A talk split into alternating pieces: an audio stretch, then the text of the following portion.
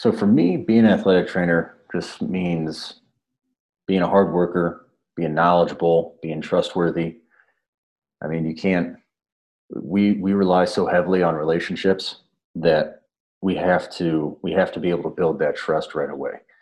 Um, we have to kind of adapt our our attitude and our emotions and all that stuff to cater to each individual athlete in order to get them to trust us faster or as fast as possible. And I, I mean, I still struggle with that. I was, I've been told, um, I've been told I'm too stoic around athletes, which is is true. Sometimes I try so hard to be professional around them, despite how I look and my attire today.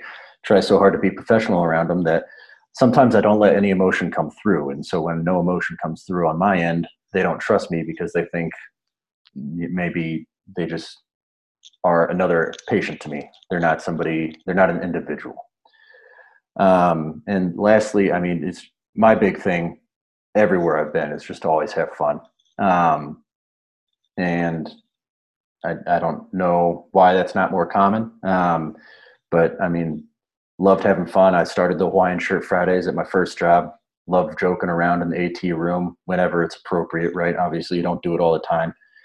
Um, but I mean, at the JUCO, we would constantly have, uh, or not constantly, but sometimes we'd have some sort of music going on. I'm a big Disney fan, so we would throw Disney music on sometimes. Uh, both the colleges I've been at, um, like whether it's bringing in an espresso or something like that for a buddy because it's game day, like great, let's get after it. Here's an espresso or here's a bang, like something a little bit to perk somebody up and make those longer days a little bit better.